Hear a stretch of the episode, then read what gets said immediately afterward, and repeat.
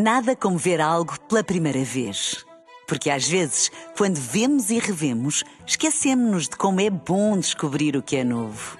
Agora imagine que viu o mundo sempre como se fosse a primeira vez. Zais. Veja como se fosse a primeira vez. Na rádio, no digital, em podcast. Música para sentir, informação para decidir.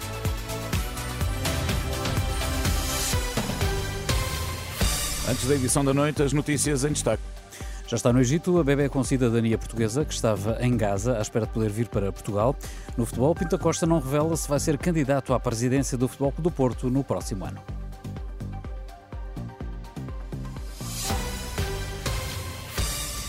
Já está no Egito a bebê com cidadania portuguesa que estava na faixa de Gaza, confirmou a Renascença junto de fonte do Ministério dos Negócios Estrangeiros. A bebê que perdeu os dois irmãos e a mãe num bombardeamento em Gaza é filha de um palestiniano com nacionalidade portuguesa. O gabinete de João Gomes Cravinho confirma que a bebê foi retirada em segurança e vai juntar-se ao pai que está já uh, em Portugal. O governo de Israel está, entretanto, reunido sob o comando do primeiro-ministro para decidir se valida ou não um acordo de cessar-fogo e a consequente libertação dos reféns eh, na, na posse do Hamas, um cessar-fogo que avisa Benjamin Netanyahu, depois de concluído, não irá parar a guerra. Segundo o Times of Israel, podem vir a ser libertados entre 50 a 100 reféns. Em troca, Tel Aviv poderá libertar entre 150 a 300 palestinianos eh, que tem nas suas eh, cadeias.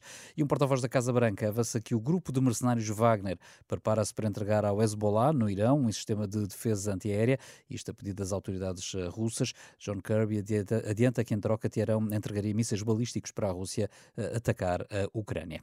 Por cá, marcada para de hoje a duas semanas a apresentação do relatório sobre a localização do futuro aeroporto de Lisboa. A Comissão Técnica Independente anunciou que vai ser a 5 de dezembro, que as conclusões eh, vão ser divulgadas. Esta avaliação vai ser depois enviada ao Governo para decidir sobre a localização uh, definitiva do novo aeroporto, mas essa decisão já só deve ser tomada pelo Executivo que sair das eleições antecipadas do dia 10 de março. No futebol, Pinta Costa não revela se vai ser candidato à presidência do Futebol do Porto no próximo ano. Esta noite, em entrevista à SIC, o atual presidente dos Dragões disse que as eleições de abril não são uma prioridade. Por agora, há outros três assuntos mais importantes para resolver. Não faço ideia. E eu só estou preocupado com isso.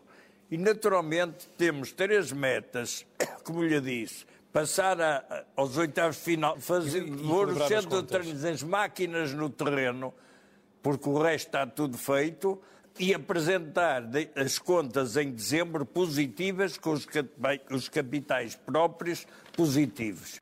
André Vilas Boas será candidato, mas não merece comentários de Pinto da Costa. O presidente dos Dragões não quer entrar em jogos, mas revela surpresa com as críticas do antigo treinador do clube. Surpreendo, mas não comento.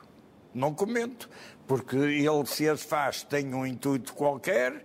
Presumo que seja candidatar-se à presidência do Futebol Porto, tem todo o direito que é associado. Não, não, não comento nem entro ne, nesse não jogo sobre os incidentes e confrontos eh, na última Assembleia Geral do, do último dia 13 de novembro. Pinta Costa assume que foi uma noite má para o clube, mas preferia que os incidentes tivessem ficado entre quatro paredes. Foi uma noite má, agora está-lhe a dizer se foi a pior ou se não foi a pior. A mim há uma coisa que me desgostou muito: ver sócios contra sócios ver sócios que, num problema interno entre sócios, o transmitiram através das televisões, fazendo daquilo uma, uma vitória que eu não compreendo quem é que ganhou naquela noite. Devemos lamentá-la, criticá-la, censurá-la. Não é ir transmiti-la, não é torná-la pública para que os nossos inimigos possam daquilo fazer uma bandeira nacional. Vilas Boas, eh, recorde-se, acusou a direção do Futebol do Porto de ter a claque Super Dragões como uma guarda pretoriana. Pinta Costa, esta noite assim, garantiu que é apenas uma claque.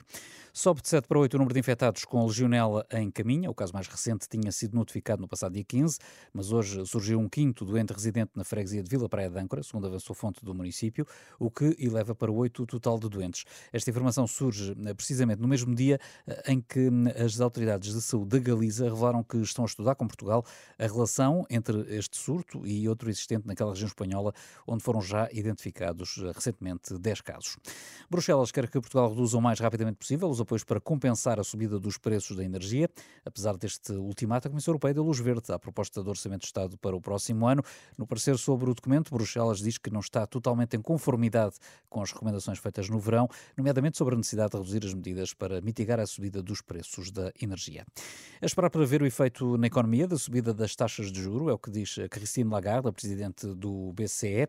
Em Berlim, Lagarde avisa que não é tempo de fazer a festa e gritar a vitória perante uma descida da inflação na zona euro.